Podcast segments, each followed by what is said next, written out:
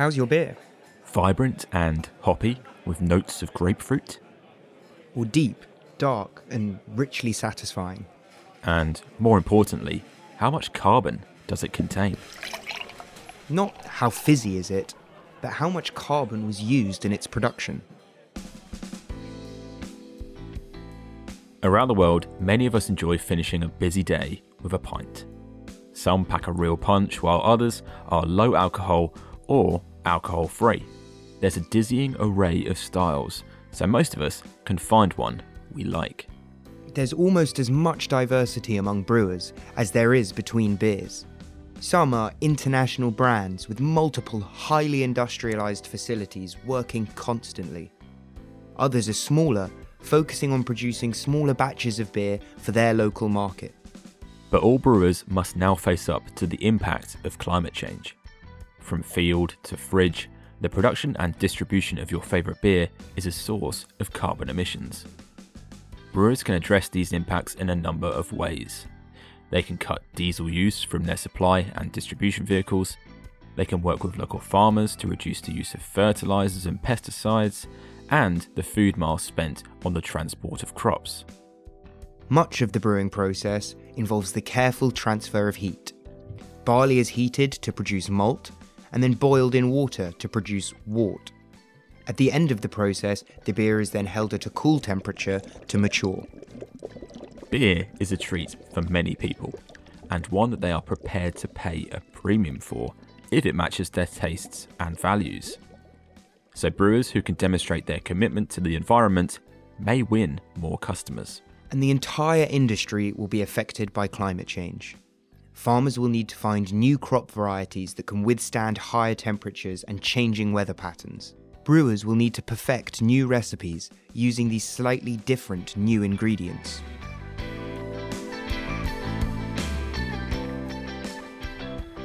Hello and welcome to Engineering Matters. I'm Johnny Dowling. And I'm Ross McPherson. In this episode, we'll learn how brewers, large and small, are working to cut carbon emissions and other environmental harms across their operations. Cheers. Cheers.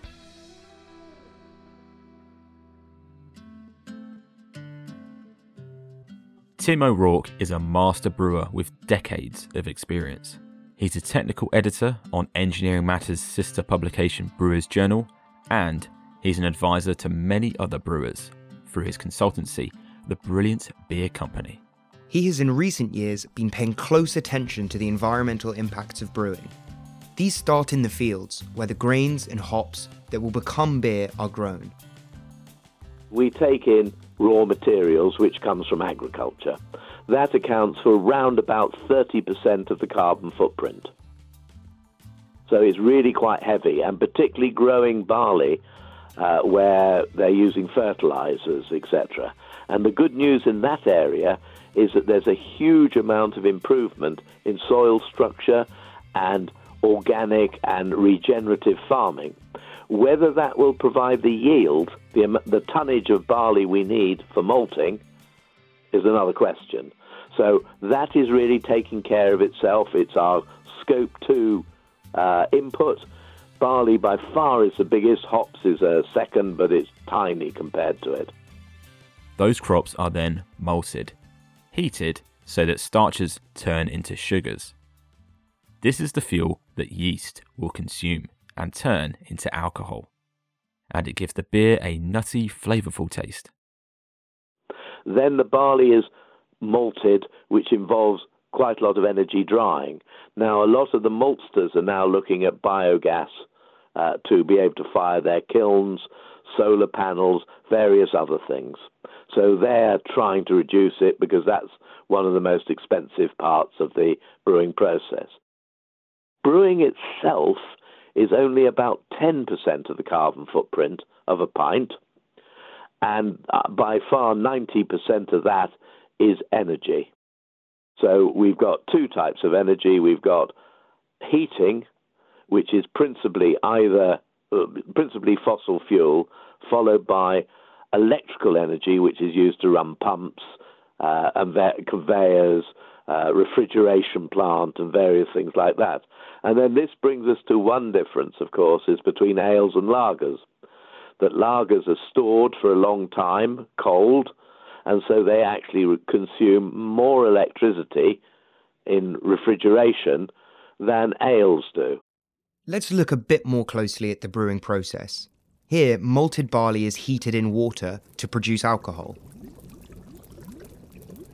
The next stage is actually brewing. If we go back to the energy used in brewing, we will use to produce 100 litres of beer, we'll produce we'll use about 400 500 litres of water. About 150 litres of that uh, will be heated. Now, what we do is when we boil the wort, we have a heat exchanger. So after boiling the wort, that that we cool it with mains water, cold water coming in, to generate hot water for the next brew. So we recycle round about 80% of that heat.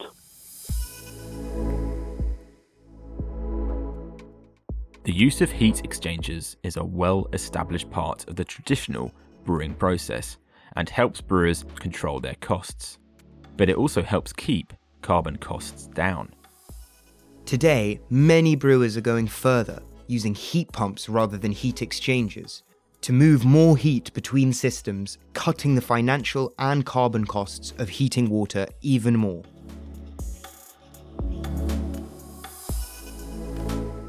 If you were using it for boilers, your incoming hot water to top up your boilers would be preheated. So instead of coming in at 9 ambient, it could be heated up to, say, 20 ambient. So you've saved that amount of energy.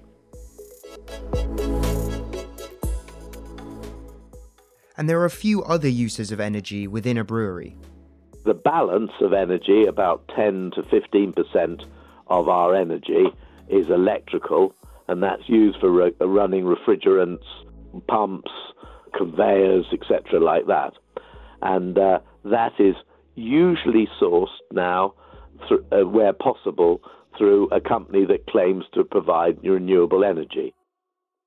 Finally, all that beer must get to the consumer, either poured into a pint glass at their local pub or taken home to drink.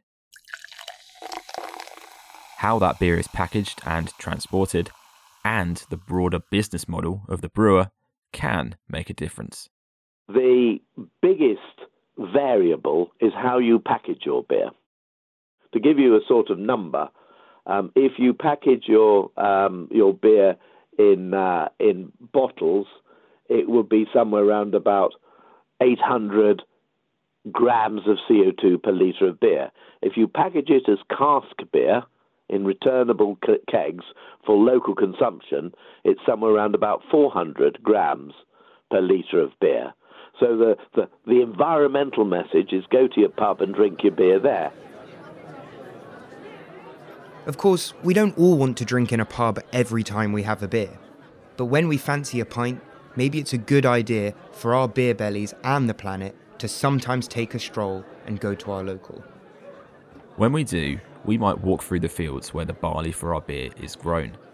As farming has become industrialised, farmers make increasingly intensive use of pesticides and fertilisers, which have their own carbon cost. But other farming techniques can be used. When farmers make less intensive use of chemicals, the soil can recover. On that walk to a country pub, it will mean that we see more wildlife. Yields will be lower, and that is a challenge for farmers and brewers. But if they can be kept at a viable level, those barley fields will start to take carbon out of the atmosphere. The net emission of a kilo of barley is somewhere around about 380 grams of CO2. That's using conventional farmer methods. But it will all change if barley is grown using less intensive, if lower yielding, methods. It will become an ex carbon dioxide sink. It will actually probably make beer completely carbon neutral because if we get organic matter back into the soil, the soil would be actually trapping and holding CO2 for us.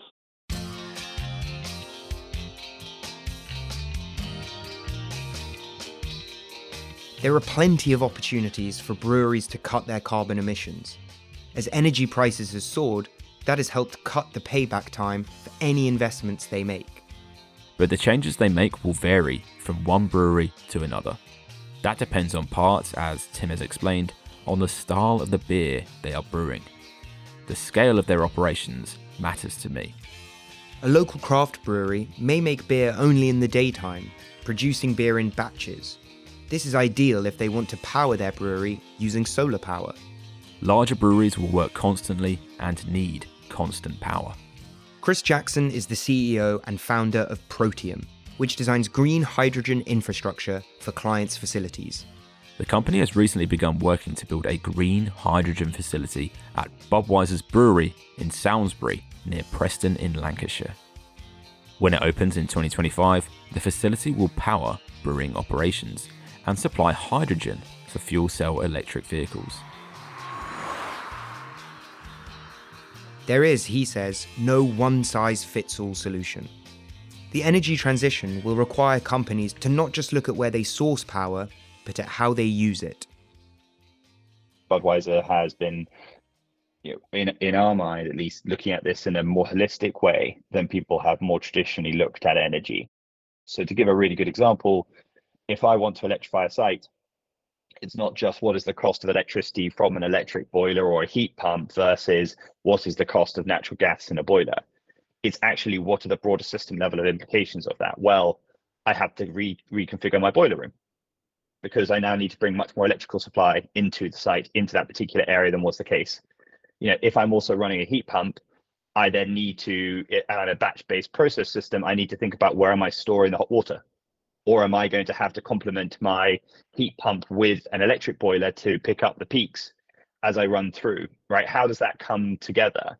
And then what are the implications for the grid in my area? because the grid may not actually be comfortable with me having a large amount of intermittent demand coming onto the grid at any given time. You know, these industrial facilities are using multiple megawatts of demand.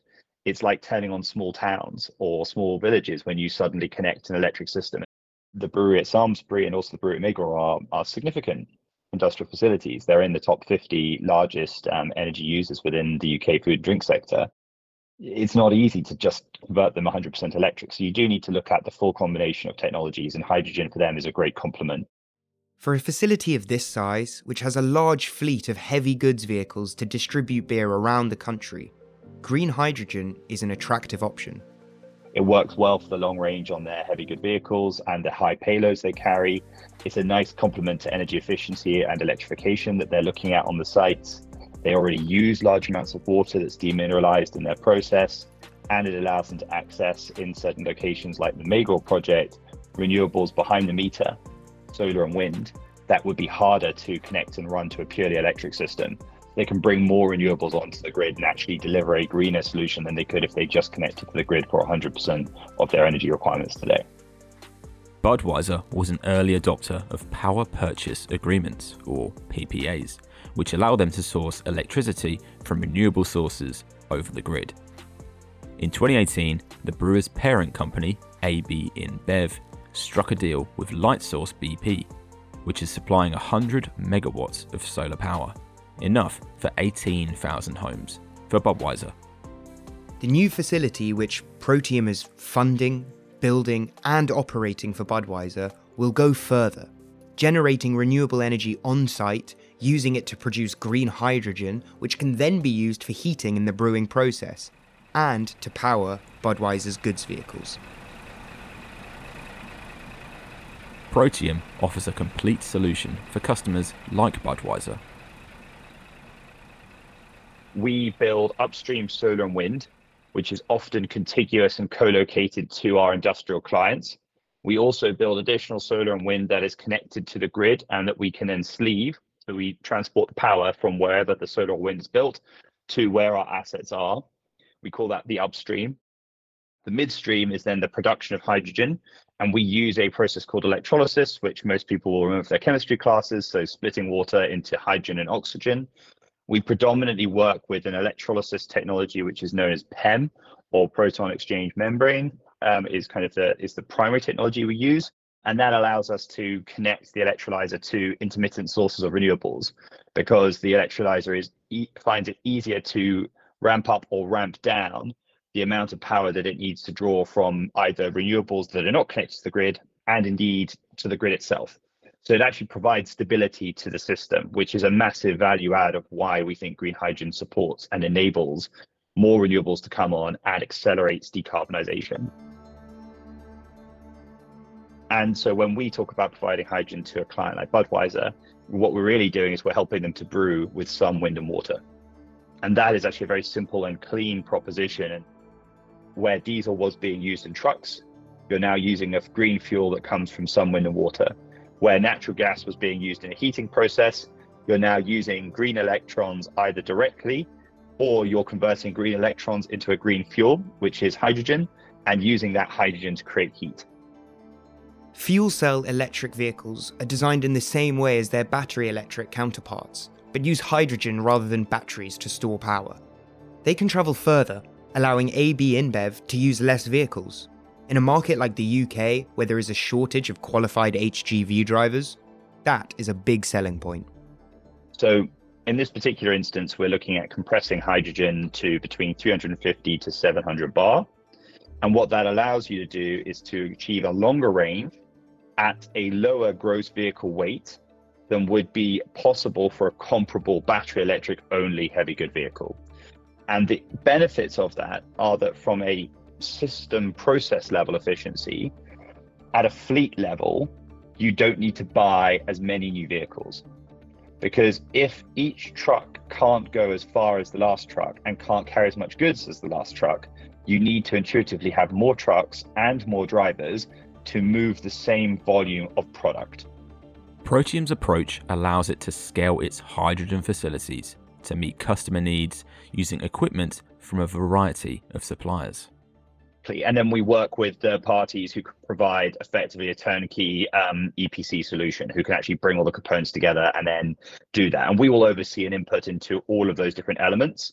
And we have our own in-house digital twin that we've been working with Siemens PSE so that we can design our systems prior to construction. And then we can also monitor the performance of the system in the real world compare it to the previous designs and as we build more systems also optimize the primary electrolyzer partner we work with in the UK for the larger scale systems is Siemens Energy, who have a product which is called a Silyzer 3000 product. And that's um, uh, they, they frame it as a full stack solution, which is a 17.6 megawatt electrical um, system. That's their their standardized product, and they also offer what's called a half stack, which is an 8.6 megawatt system. There are other clients we work with where we would look at smaller systems that would be more containerized. So you know you're talking about systems really kind of from the one megawatt to the five megawatt range, which might be in a 40 foot ISO container. Um, and we actually have, and you can see it on our website, there's some photos of it, a 100 kilowatt, uh, 20 foot containerized electrolyzer system that's been developed um, by a company called Enapter, which won the Earthshot Prize. So it's uh, highly modular. It's 40 two and a half kilowatt electrolyzers that are stacked together. For now, an approach like that used at Samlesbury works best with a single large energy user, Jackson says that it could be adopted by clusters of energy intensive businesses. But this, of course, introduces commercial complexity. The small modular electrolyzers may one day be a cheap and convenient option for much smaller businesses. But for now, they often need to take a more incremental approach, improving efficiency in their systems and directly generating some renewable energy.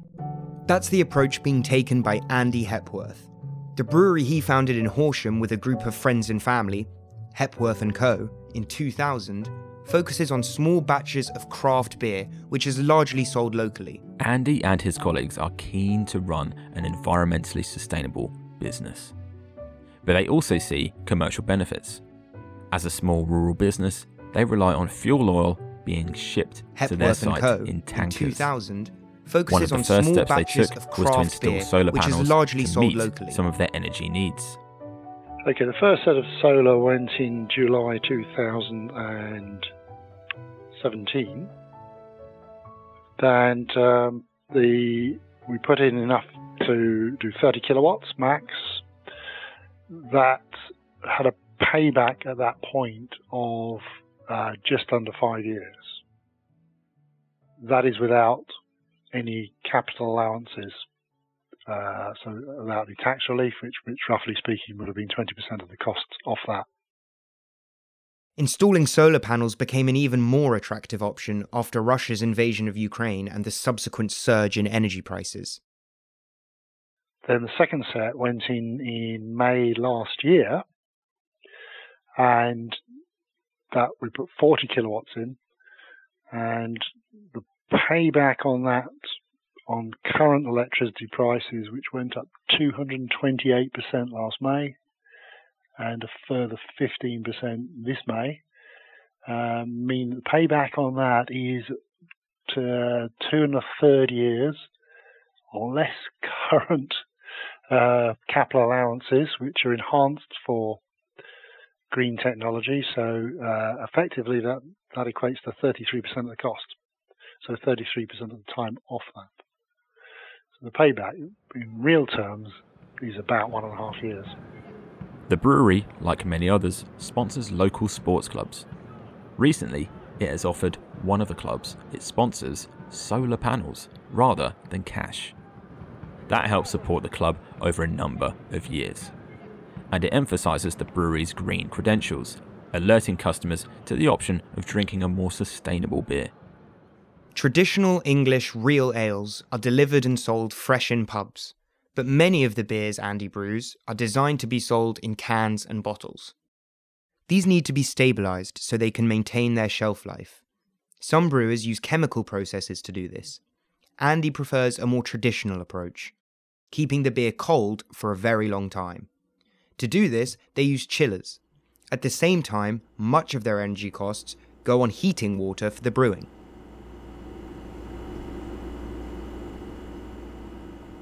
So when we were designing the cooling system, we said, well, a cooler is a heat pump, really. All we have to do is be able to take that heat away in a useful manner mostly that heat ends up being blown out into the atmosphere via fans through an evaporator. So we have heat exchangers, which are just simple liquid plate heat exchangers, uh, on the refrigerant going to the evaporator. So before it goes to the evaporators, we're taking the heat out using basically tap water, or mains water, into those heat exchangers, and that is preheating it prior to us having to heat it up to temperatures we need to brew. So we're saving steam on heating that water for brewing, quite a significant quantity, somewhere around 40% now of the oil that we would burn, we've taken out of the equation. Andy and his colleagues were pioneers in using heat exchangers like this. It was certainly a novel thing seven years ago when we started it. Um, uh, probably less novel now. The one we bought three years three years ago to replace a less efficient one. Um, it was the Mark One version with the Mark One software. We're now on the seventh iteration of software. Yes, so we've had to do some pioneering work to make it work in our circumstances, but none of it was very complicated or very very challenging, really. It was just finding out what would work in our circumstances. And we need we use quite a lot of hot water, so we could easily collect that heat and use it. So, so that's sort of you like the low temperature heat pump side of things. And they really we had to buy those chillers anyway. Adapting them for heat recovery was a small percentage increase in their cost, around 10%. The technology has developed rapidly, Andy says, making them more efficient. And as Hepworth & Co. have familiarized themselves with the technology, it has been able to make more use of them. For instance, the first ones we, we brought in only had 30% heat recovery on them because they were concerned that if we didn't use all the heat, it, the machines would become too hot and become less efficient. And we didn't at that point know whether we could or not. We hadn't tried it out. Um, so one one of those broke down after I think it was three or four years. One of the compressors on it went. Um, it was virtually half the cost to re- repair it. we said, well, actually, we'd rather put up because we knew then knew we could buy 100% heat recovery. Said, well, actually, it's better for us to put a new 100% heat recovery one in than repair the old one. At the end of the brewing process, Hepworth & Co., like other brewers, must deal with large amounts of effluent. Some of this can go straight into the reed beds at the Horsham Brewery, but a lot of it must be processed first. Currently, the company has to ship this to a third party, who process it in an anaerobic digester.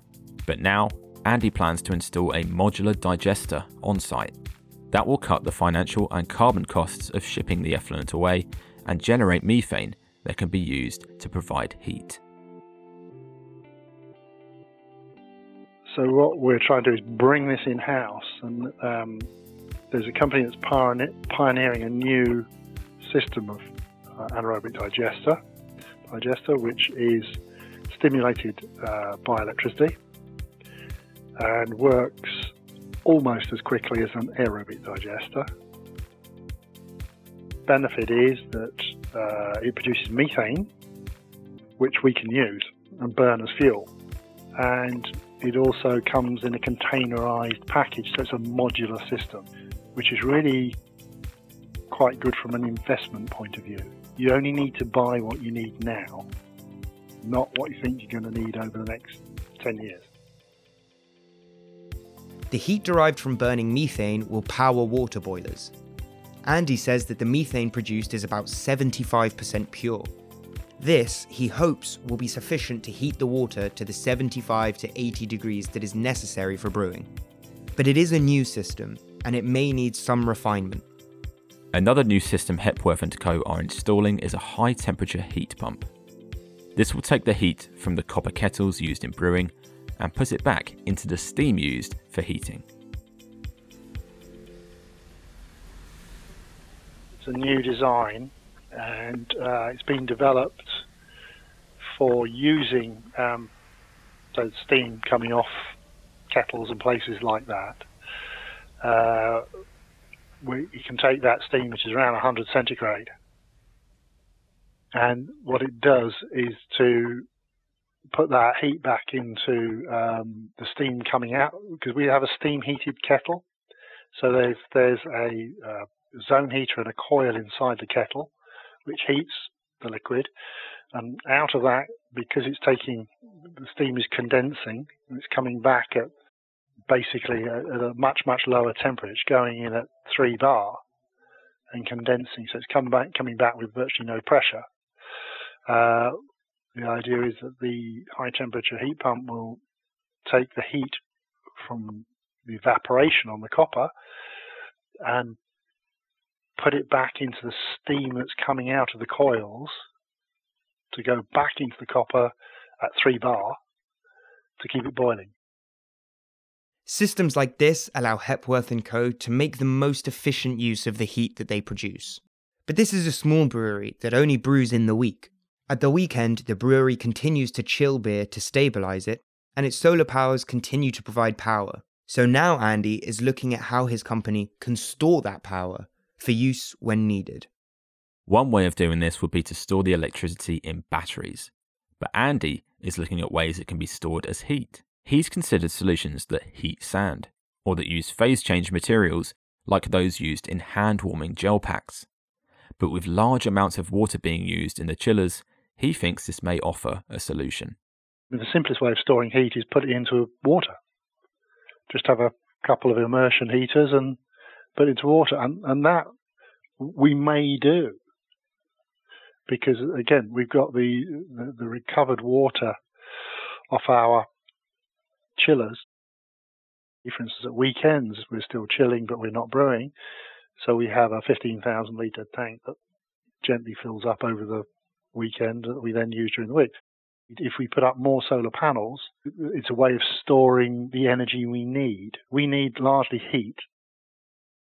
Andy is still weighing his options for heat storage and is keen to hear from innovative companies that want to trial modular or contained solutions suitable for a small business.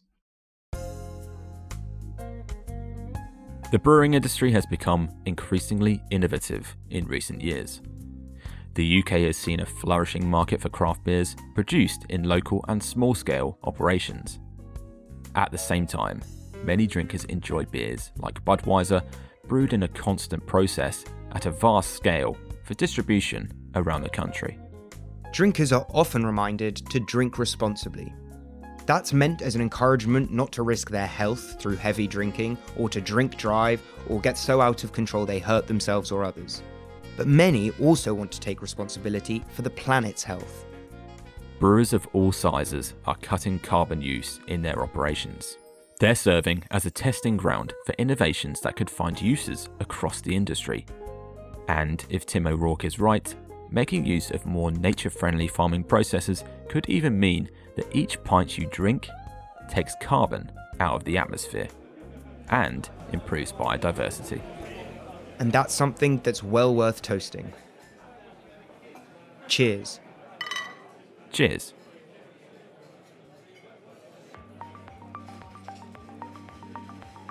Engineering Matters is a production of Reby Media. This episode was written and produced by Will North and hosted by me, Johnny Dowling, and Ross McPherson. Editing and series supervision by John Young.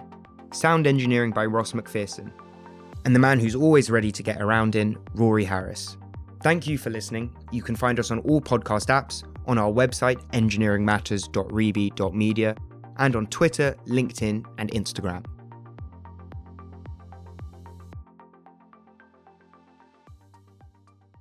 The Engineering Matters and Reby Media team have been working on a new podcast series in partnership with HS2. How to Build a Railway is a 12 part podcast series exploring the story behind the construction of the UK's new high speed rail line. It's now available on all podcast apps. To learn more about HS2, go to hs2.org.uk.